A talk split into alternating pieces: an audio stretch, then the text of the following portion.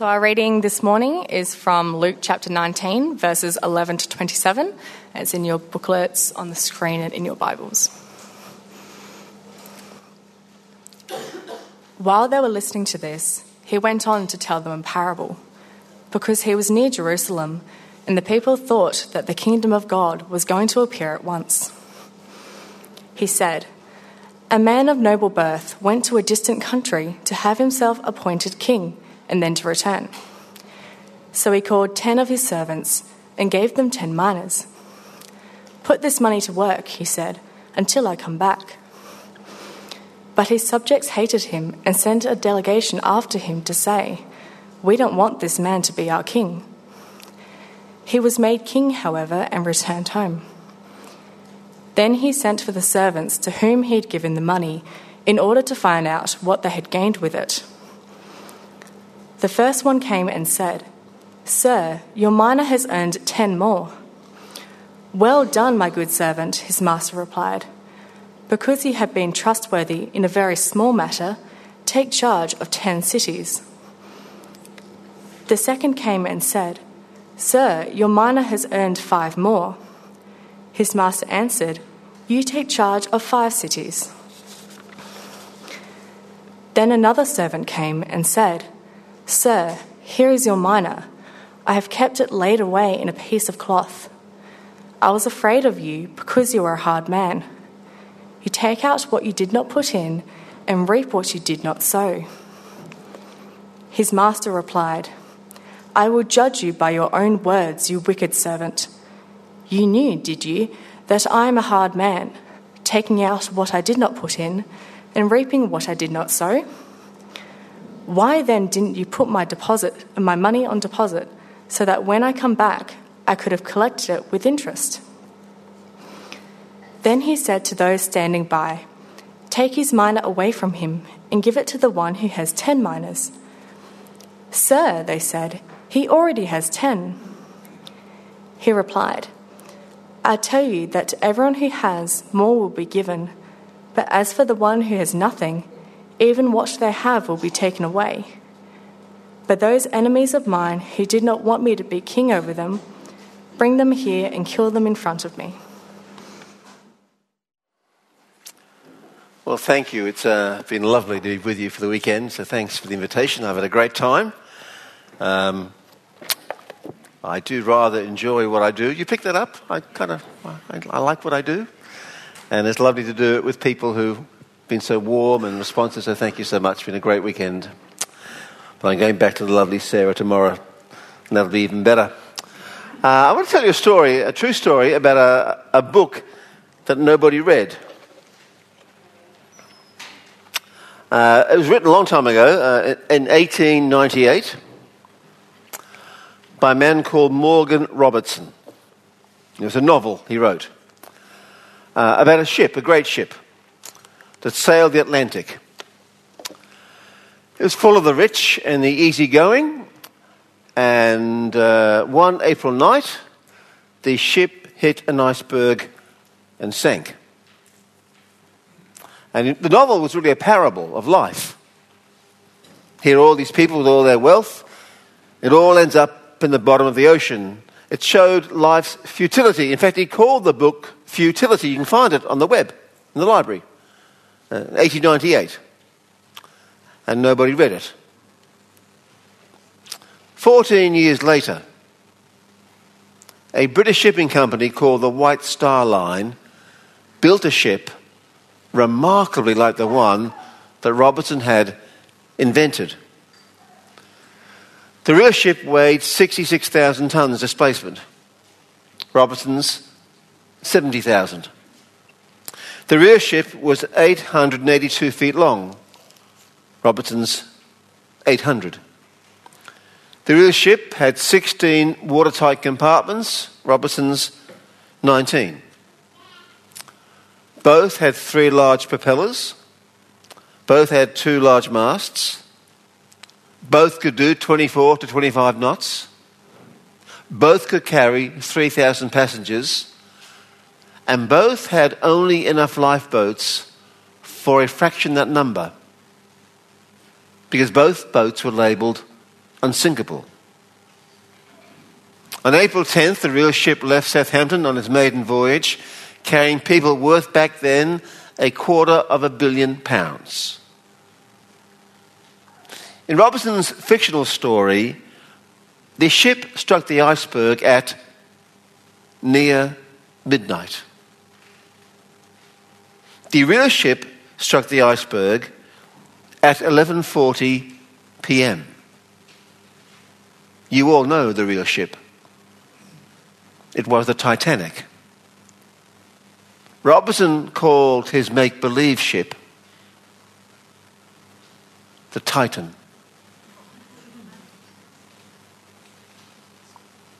And nobody read the book. The story of the sinking of the unsinkable Titanic still grips our imagination. What the uh, subject of the second most popular movie of all time. Uh, I, I, love the story in a sense because it is, it is a parable, I think. Uh, the early 20th century was a time of great optimism in the Western world. We'd made enormous project, pro- progress in science, technology, medicine, industry.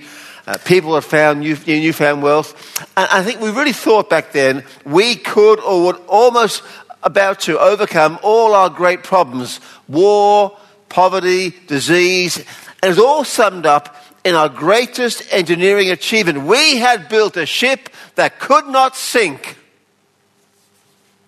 even after the iceberg struck. One woman asked, and was leaving her cabin, was asked a deckhand, Excuse me, sir, is this ship unsinkable? He replied, Madam, God himself could not sink this ship. I told this, I've told this story many times over the years. Uh, one time in a church in Sydney, I told the story, and a man was there in the church whose grandfather had helped to build the ship in, in Belfast. And he, he, the story goes, I guess the grandfather told his grandson years later, coming home from work one day, really angry, because a man had carved on a rivet of one of the ship, of, of the ship, these words, I defy God to sink this ship. Well, sometimes, Tom, God gives a sign. you want a sign? I'll give you a sign. And I, it is kind of a parable, I think, because in a sense, we are on the Titanic, aren't we? SS Earth, heading for the iceberg. It's called in the Bible the Day of Judgment. It'll all come crashing down. All come crashing down. And the question is this knowing that, knowing we're on board the ship, knowing the, end of our life and our, our world, how then should we live? Between Southampton and New York, or Southampton and the iceberg, how then should we live? That's, I think, the, the question this story poses, this parable. We followed for these few couple of days, or these five talks, our Lord's journey, as it were, from uh, setting his face towards Jerusalem and the cross. He's given teaching about the life of discipleship, and now we come to the very end of the journey. I think it's the last stage. Now he, now he really enters Jerusalem and he, and he faces the cross at the end of the journey. And he ends the journey, which is beginning for 10 chapters, with this very powerful parable about how we live. So I want you to really listen up as I, as I, as I leave you today with this confronting, I think, and ch- fearful parable about how we live as disciples. And we know how to interpret the parable because he gives us a clue in the very first verse. Just look at it in verse 11. Look at how it begins. While they were listening to this, he went on to tell them a parable. Listening to what? Well, if you remember the talk yesterday about Zacchaeus, he's in, he's in Jericho. Zacchaeus has found salvation. He's just said, uh, verse, verse 9, Today salvation has come to this house because this man too is a son of Abraham. For the Son of Man came to seek and to save the lost. While they were listening to this, he told a parable. So the whole context is salvation. He's just said, Today is the day of salvation. Now, the Jews didn't believe that. They thought tomorrow was salvation. At the end of the age, there'll be, God will wrap things up, then God's people are saved. But our Lord says, no. Now, today, God is saving people. Now's the hour of salvation. And he goes on to say, uh, Luke, he, he told a parable because he was near Jerusalem and the people thought that the kingdom of God was going to appear at once. See, Jews thought Messiah will come. He'll come to his holy city, to the temple, and end the age, wrap up history, destroy the enemies, kick out the Romans, then all the nations will flood to Zion and find salvation. And, they, and Messiah's come, Jesus. Where's he going? Jerusalem. Where? The temple. Oh, put two and two together. It's the end of the age. It's all over. Any moment now, Romans destroyed, we're saved. So he tells a parable. Lest they think it's all going to end with him going to Jerusalem. In fact, in a sense, it, it will all begin. The beginning of a new age, an age of salvation. So he tells a parable to set them right, lest they think wrongly about his going to Jerusalem. Let's think about the parable. It's very well known. It's in Matthew under the, the title of the talents uh, about a noble man, clearly Jesus, who goes away to receive a kingdom. He's gone to heaven to receive all authority. He called together his servants, ten of them. You and me, I think. He gives them a mina or a mina. Uh, what's a mina? Well, it's about, it's money. About three or four months' wages, where if a king went to Rome to get the kingdom, it'd be a three or four month journey. So three or four months away. It stands for money. Uh, if you read Luke's gospel, all of it, gee, our Lord speaks a lot about money, doesn't he? Again and again and again and again. I wonder if in his mind back then was Adelaide. I think it probably was. Or, or Australia, or the West. You know, the, the rich fool, Lazarus the rich man, the unjust steward, rich young ruler. Just ham, again and again he hammers it. We'll give, we'll him money to invest for him. But more than that, I think, in, in Matthew it's called the parable of the talents. The word is talentos. And I think, I think we've rightly seen the gift of God as more than just money. It's the things God gives us. It's the gift of music and, and IT and sound and medicine and teaching and cooking. All, all the gifts God gives to his people. Abundance to, to use for him. Money, gifts. But I think more than that, actually. In, in the parable of the sower, the disciples ask our Lord, why, why do you teach in parables? And he says this The knowledge of the secrets of the kingdom of God has been given to you, but not to them. The one who has will be given more, and he will have an abundance. Whoever doesn't have, even what he has, will be taken away from him.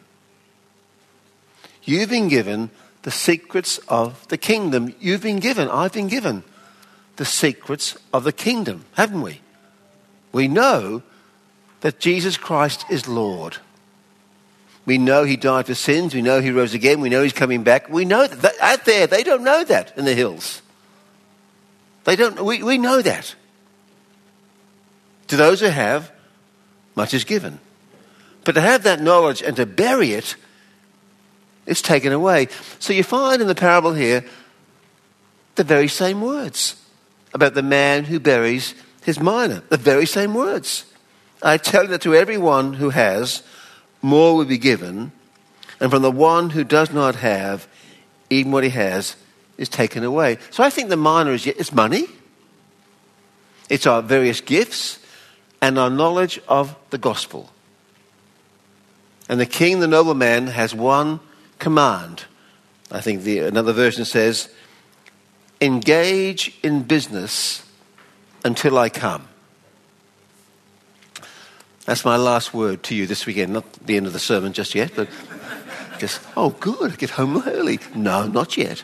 Uh, but it's this engage in business until I come.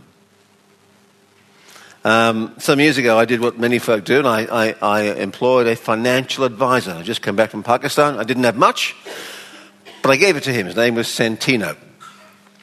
And I just, I just gave my money, uh, and we used to meet every year, once a year, over the years. And I just said one, we should meet one thing over coffee. Santino, show me the money. Show me the money. I employed you for one reason only to make money for me. That's your raison d'etre. You, you get up in the morning to make money for me. That's why you live. That's your job. Make money for me. How much have I made this year? Uh, if, if he were to say to me, uh, uh, look, Mike, uh, we've been friends now for 10 years and we're buddies, and look, this is my 20th wedding anniversary, and my wife just loves the Greek islands. So I hope you don't mind, but I've taken your money. Look, we had a great time. Like a second honeymoon. I hope you don't mind. I'd say, Santino, that's not why I gave you the money to indulge in yourself. Go to jail. Go directly to, to jail. And if you collect $200, it's mine, okay? that's, that's not why I gave you the money to indulge in yourself. I'd be outraged. Wouldn't you? Engage in business until I come. Now that I'm getting a bit older, it's interesting. I'm, I'm often asked by people, uh, Are you retired? Are you thinking of retirement? You've got to be joking. I don't, I, don't, I don't believe in it. Oh, I do. It is biblical. It's called rest in the Bible. Rest takes place after you die, not before you die. It takes place in heaven. It does, and, and until then, I work. Until then, I engage in business until I come or you die. Not until you're 55 or, or, or 60. It's, it, actually, it worries me. It worries me to look around our churches at retirees who just I, I don't mind the trip around Australia occasionally, but the endless, the endless great nomads. If you're there on ministry, fine, but it worries me that we believe the world. I, I met, I was preaching in Brisbane a few years ago on a similar topic. Uh, I said what I'm saying right now, and a guy at the door shook my hand. He took uh, medical retirement 24 years ago, and he was, he was fairly healthy. So I said, What have you been doing for the last 24 years? He said, and I quote, Oh, just drifting? I thought one day, mate, it won't be me who asks you. Be somebody else. And he'll say to you, I gave you 24 years of fairly good health. What did you do with it? You don't want to say to him, I just drifted.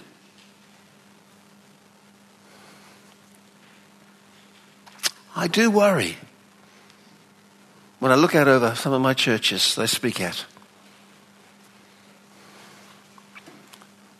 At the drifters. I do worry. And he says, engage in business until I come. I, I told the folk at the network meeting on, the Trinity Network meeting on Thursday, I was speaking in Perth a few years ago uh, at a church one evening. And uh, as a Baptist pastor there, he, he's, he's about to start to pastor a church in Perth. He went in the morning to kind of check out the church, have a look see at the church he'd pastored, and then came to us at night. That morning, uh, they had a guest speaker, uh, a man in a wheelchair. And he gave his sermon, closed in prayer, and there and then dropped dead. In the service. In the service, he dropped dead. There's a sermon you wouldn't forget for a while. That's, it's very sad. Well, I've got to say, as a preacher, I thought to myself afterwards, if I'm going to go, hey, Karen, what a way to go! What a way to, what a way to go! What, really? I mean, in the saddle with your boots on, preaching. What a way to, uh, Lord, not um, right now, I mean, I've, got, I've got an important lunch to minister to people, but what a way to, to be terrific. I mean, to, to, to, to, die serving Jesus, whether you preach, to die serving with his words on my mouth as I die. What a great way to go. Terrific. I, I, my son, Joel, buys me gifts my birthday. Often they're, they're gifts to music con- concerts in Melbourne of my kind of music. I mean, real music, when they made proper music. You know, remember, remember the day? You know, when, I, I went to a Paul Simon concert. That's, you remember Simon Garfunkel? Hello, doctors, my old friend. Uh, poor Simon, he, he, he played for two and a half hours, didn't even stop for a breath. He said, he said a terrific, fantastic voice. Two and a half hours. This was three years ago. Back then he was seven, 72. 72. He's still going flat out doing what he loves. I found it very, I was quite rebuked. I thought to myself, if Paul Simon can take folk to Graceland in Memphis, Tennessee, when he's 72, I can take people to the Graceland when I'm 72. Amen? Amen. I, I, met a guy some years ago in Afghanistan. I was there for a little while preaching. Um, a, a, guy there, a Lon- retired London Bobby. Retired at 55, went to Afghanistan to sh- teach English and share the love of Jesus. Having a great time. Wonderful. I'm not saying today you should go to Afghanistan. On the other hand, but really, uh, engage, beloved, particularly those of you of a more mature vintage. Engage in business until I come or until I call you into my presence. Then we have, don't we, the story of the, the two responses. The, first of all, the two faithful servants. One uh, makes ten minas more, one makes five. And the Lord just abundantly blesses them. Take charge of ten cities. Now, I don't know what we'll do in the age to come and the new creation, but we won't just, thank God, sit on, harp, sit on clouds and play harps, or sit on harps and play clouds. We, we won't do that. We'll work. Thank God, we'll work in, in the, the new creation, on the new earth, we'll work. Now, how, what that shape that takes, I don't know, but take charge of 10 cities, take charge of five. It's true in our world.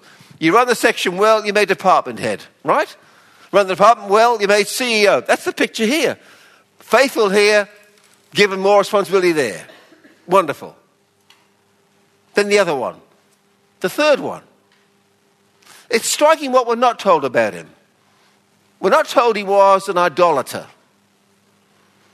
or an adulterer or a tax fraud or a wife beater. None of that. Nice bloke, probably. Maybe even an upright member of your church. Just did nothing. Just did nothing. Just saw somebody by the side of the road, battered and bruised, and just walked on by. Just saw somebody naked and didn't clothe them. Somebody hungry didn't feed them. Had the resources. Someone thirsty, thirsty didn't even give them a drink. Just did nothing. The Lord calls him a wicked servant and casts him out of his presence forever. So the, the nobleman is Jesus, the mina is my money, my gifts, my knowing the gospel. But what's, what's the profit you want? What's the 10 minas more or the 5 minas more? What's that, Lord? That's where the context is important. Today, salvation came to this house. The great theme of Luke's gospel is salvation. Mary's song, who rejoices in God my Savior. I come to preach good news to the poor. It ends with the apostle sent out to proclaim forgiveness. It's salvation. That's what he wants.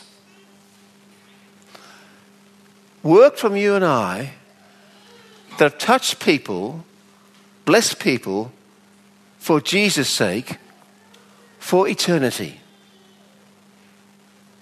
You've used your money, your, your, your talents, you're knowing the gospel to bless someone else for Jesus' sake, for eternity. Uh, when I taught at Moore College, I used to run college missions. We led one one time up to Karratha, Dampier, in northwest Australia. It's a major seaport. And they had there a seafarers' mission. They have them all over the country. Uh, ships would dock at the seaport, and then uh, sailors would leave the ship, give them permission to leave the ship on a bus and take them to the centre. It was a lovely centre, brand new. It had a, a, a tuck shop. You could buy you know, your coffee and cakes and whatnot. A gift shop. You could buy your stuffed koalas, your stuffed kangaroos, your stuffed Kylie Minogues, can, all the little kind of mementos of, of Australia. You can go into a room that you can play snooker and just relax. And the, the Christians get around, just talk to people, just chat to them. And that night, about 25 Indian sailors uh, disembarked from a ship, came to the centre. I led a little team of Moore College students, and we just sat around and talked to them. And one of our guys, Scott, a young Asian guy, just be- began talking to a middle aged Indian sailor for a couple of hours. And he prayed for him and then said goodbye. And I think he gave him a Bible, and away he went, back in the ship. A few weeks later, Scott received a letter from this, this Indian Muslim. I'll read part of it to you. It is a stunning letter. Dear loving Scott, I'm very anxious to write to you that your prayer has been rewarded by the loving Heavenly Father and Lord Jesus Christ, who's longing to pour his blessings on me. Now I have enough courage to accept Jesus as my Saviour for the rest of my life. Let me declare before you that I pray daily in front of Jesus Christ. Be praises upon Father, Son, and Spirit. Did you hear that? This Muslim, in a moment, is now a Trinitarian believer. I declare before you that I think that it is because of your prayer I could believe Jesus as my Saviour. I've visited so many seafarers' clubs throughout the world in the last 23 years of my sea life, but took the Holy Bible only one time. But I did not read it or believe it, but to see how the Bible is different from Holy Quran. Though I have had inner concerns develop later to accept and believe in the good news, only this time I started reading the Bible with great enthusiasm and great spirit. I think that it is because of the power and love I got from your prayer for me. Now I understand the truth and humbly accept that true love comes from Heavenly Father. Now I accept Jesus Christ as Son of Heavenly Father to follow Him forever, but not as a prophet for the time being until the time of Muhammad. Now I believe my Lord Jesus Christ has made a journey to die for me with love unutterable. End of quote. That's incredible. And what did Scott do? He prayed for him. Well, yes, he witnessed, but he wasn't the great evangelist. But Scott could pray. He knew the gospel. And he blessed this man for Jesus' sake, for eternity, by praying. Now, I, I know the world of Islam. He'll go back to India, to his family. And I know what they'll probably do take away his wife and kids. In other words, he will need to persevere many, many more Scotts in his life. Maybe take him in, give him work, give him meals, just, just care for him so he can persevere till the end. People will use their gifts, their various gifts, to care for him for Jesus' sake, for eternity. That's, that's what he wants from us, beloved. On the SS Earth, as we head for that day, to use our money, your gifts of prayer, cooking, caring, loving, giving, praying, teaching, preaching, Sunday school, youth work, what, just all of them to help us persevere. He's coming back. And he'll want to know. He'll want to know.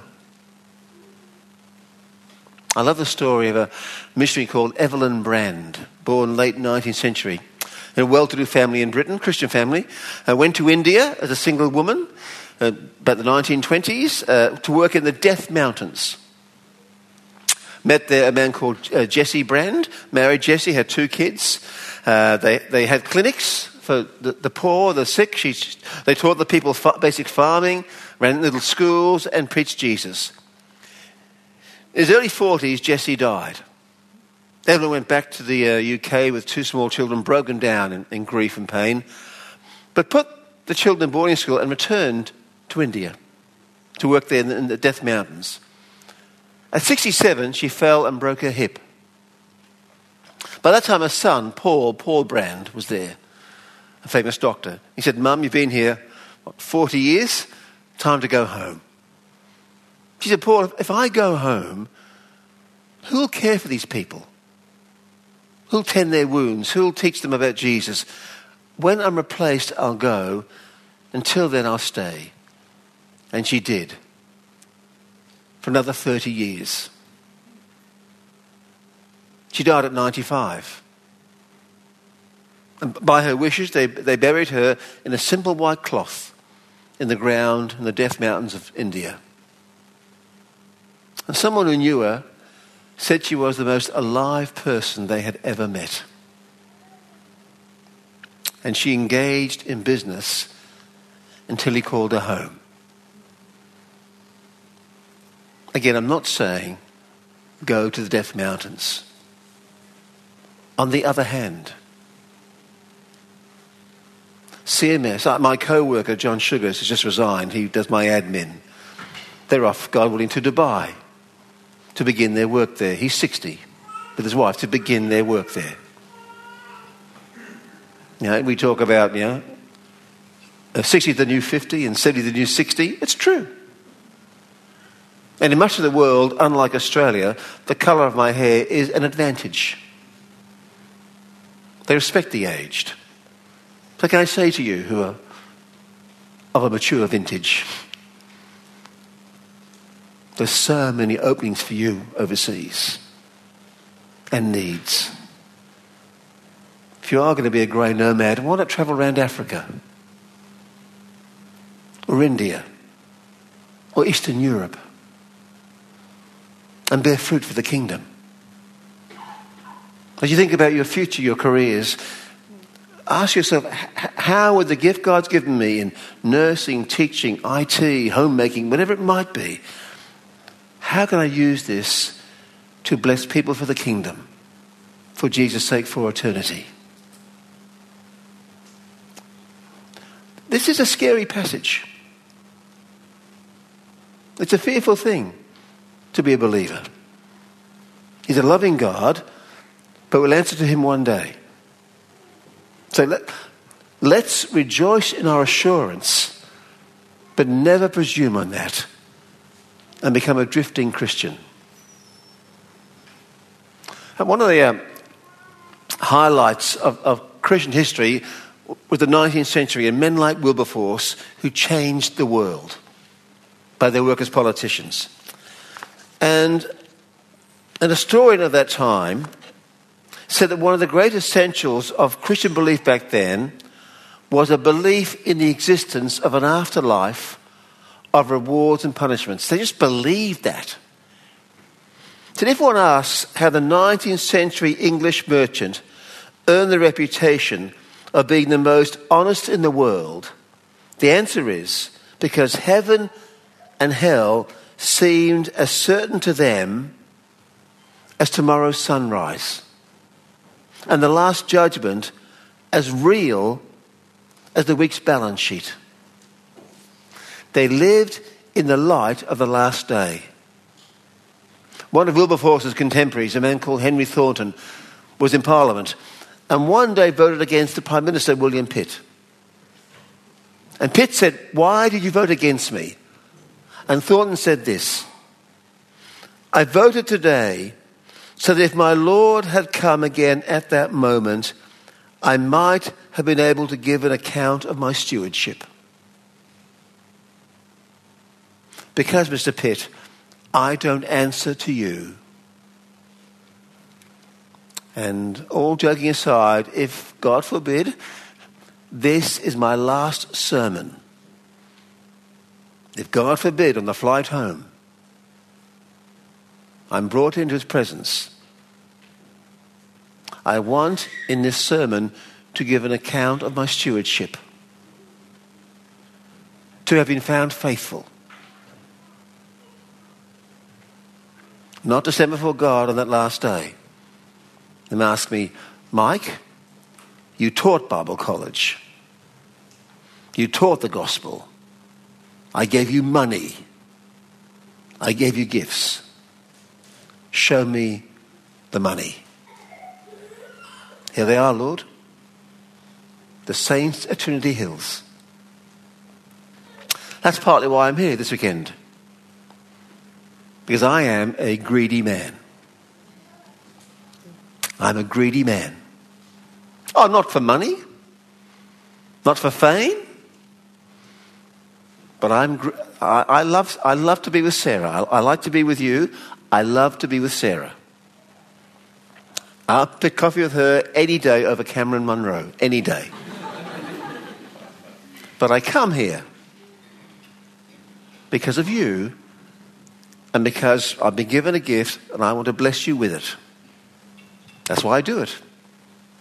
So I want you to join me in being godly greedy. Godly greedy with your life. Greedy to bless as many as you can with the gifts God's given you for Jesus' sake. Greedy to build up treasure in heaven. Greedy for the glory of God. Greedy for the blessing of others. Because he's coming back. And you want to know. We've heard over these two days about his amazing grace.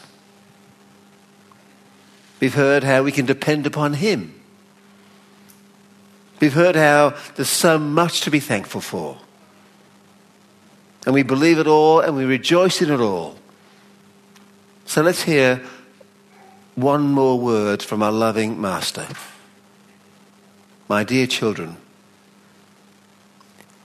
engage in business until I come.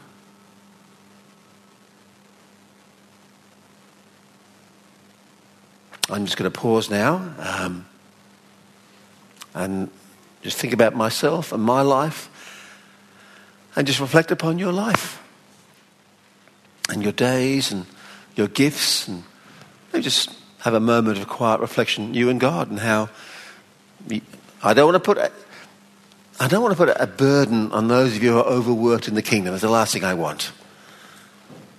But I do want us all to be found on that day faithful servants of Him. Let's just take for a moment and perhaps just be quiet and think and reflect and pray.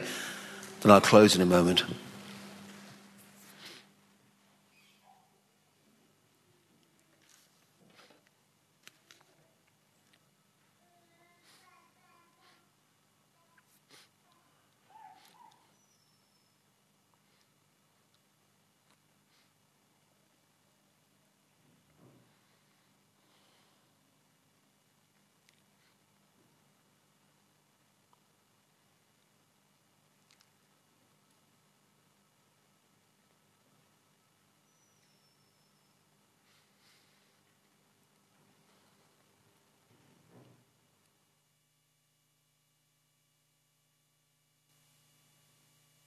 Being so incredibly generous to us.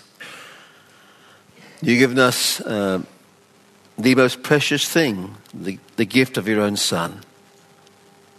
That he who was rich became poor for our sake, that we might use our riches, both financial and giftedness and knowledge, to bless the poor around us. So please, we pray, help us to look at our lives honestly. We do want to please you, we do want to bless others. But we want to hear on that day, as we stand before the throne, those wonderful words Well done, Richard. Well done, Cameron.